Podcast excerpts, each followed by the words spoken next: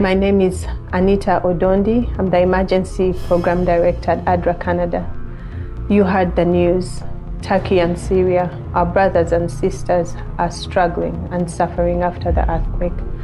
Almost a decade ago, ADRA Canada started a response in ADRA Syria when the war was devastating the country. And now, more than ever, they need our help. ADRA Syria is on the ground. They immediately responded, providing life saving food and water and blankets and emergency shelter. They are doing a needs assessment and are sharing reports with us as they get the information. The needs are great. The capacity of ADRA Syria is high. The ADRA network is pulling together resources, human resource and finances to help. Please help. At 4:17 a.m. on February 6, 2023, a 7.8 magnitude earthquake struck near the Turkish city of Gaziantep, about 95 kilometers north of the Syrian border. The Global Disaster Alert Coordination System, or GDACS, reports that the quake took place at only 24 kilometers deep. Within another 20 minutes, a 7.5 magnitude aftershock happened, and then another and another.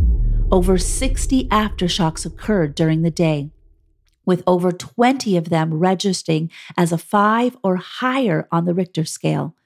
Two of the largest ones hit in the afternoon at 7.5 and 6 degrees of magnitude, respectively. The Syrian governorates of Aleppo, Hama, and Latakia have been hit particularly hard. Buildings have been destroyed, and there are people trapped in the rubble. Public facilities, schools, hospitals, electrical infrastructure, and sewage systems have all been destroyed, creating compounding forms of vulnerability for everyone in the area. The risks created by collapsing buildings and damaged electrical and water infrastructure are also a threat to the safety of humanitarian responders. As of 9 p.m. on the day of the earthquake, 986 deaths and 1,411 injured people had been reported by the Ministry of Health. The need for humanitarian assistance will only become more intense as the full extent of casualties is revealed. But the hospitals that have not been destroyed are already overcrowded with numerous apartment complexes completely uninhabitable and hospitals filled to capacity, many injured or sick people, and many people who remain trapped under the rubble must survive outdoors while the weather forecast for the next few days includes rain, snow, and generally low temperatures. The ADRA Syria team is already present in Aleppo and Latakia in Aleppo, ADRA has chosen two schools to serve as collective shelters, one serving 300 people and another serving 500. A shelter for internally displaced people has been set up in Latakia as well, where the ADRA team has served 325 meals so far. They have also provided tissues, individual drinking water, and one extra large water bottle per displaced family. These numbers will inevitably change over the next few days, but what matters is that ADRA is offering essential services like food and shelter to local people in the immediate aftermath of these earthquakes. The next phase of the response is assessment, determining what materials and services will be necessary in order to meet the needs on the ground more thoroughly. So far, the most immediate need is food for the many displaced people, but other non food items are needed as well. One major concern is that four water reservoirs in Latakia have been damaged by the quakes. While some are just leaking a bit, one of them is on the verge of completely falling apart, and other water stations in the area have sustained severe structural damage there is also a crucial need to more thoroughly winterize the disaster response, giving people various items to keep warm during these colder months. ADRA attended the local emergency coordination meeting with the humanitarian country team and is cooperating with other NGOs in the area, avoiding leaving gaps in the response or creating redundancies. Mr. Naji Khalil, the country director of ADRA Syria, had this to say I am heartened that ADRA is well positioned to provide a quick, effective response to this tragedy. I am also grateful to our teams who were willing to drop everything and rush to the field to see how we can best help the suffering people of Aleppo and Latakia in their great need. ADRA staff are dedicated, professional, and compassionate. We will do whatever we can as soon as we can to help. ADRA is also coordinating with all actors in the field through our established relationships.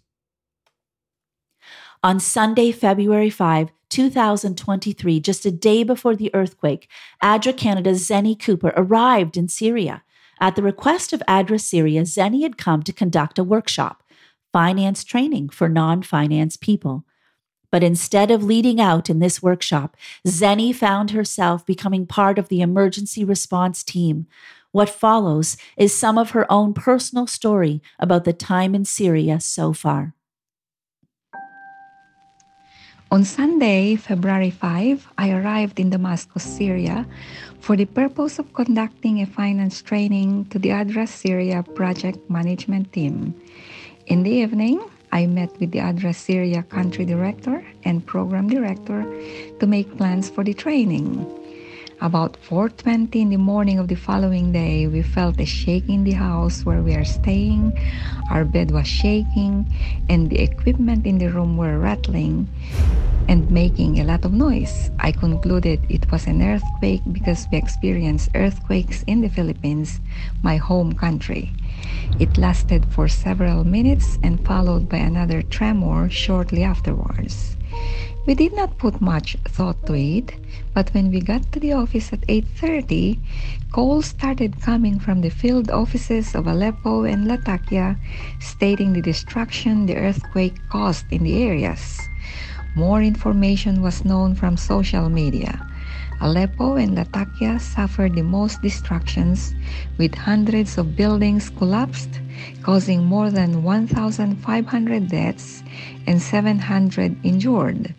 Thousands of people now homeless and have moved to shelters. Many people spent nights out of their houses, on the streets, and in their cars as they are afraid to go home. A few aftershocks came later in the daytime yesterday. We even felt it in the office in Damascus.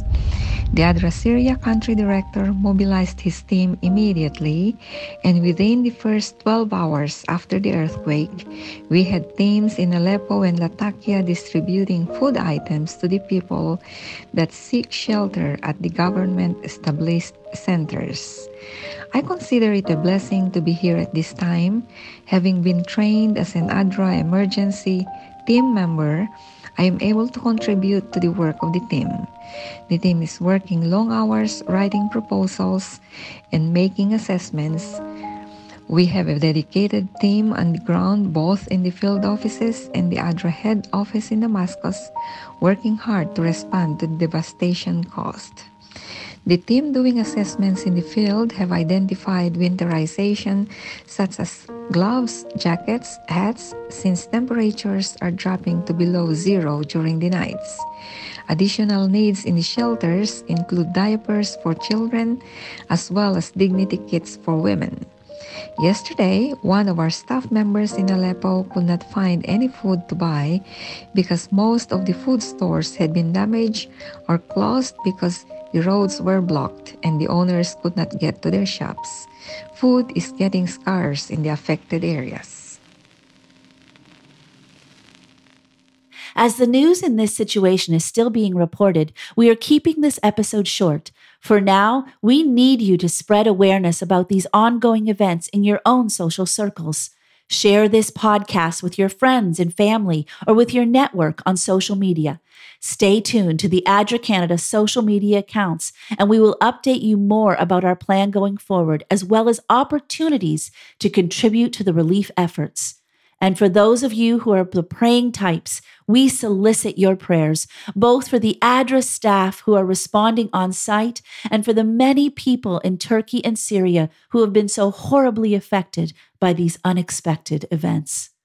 As always, I am your host, Teresa Ferreira, and our mission at ADRA is to serve humanity so that all may live as God intended.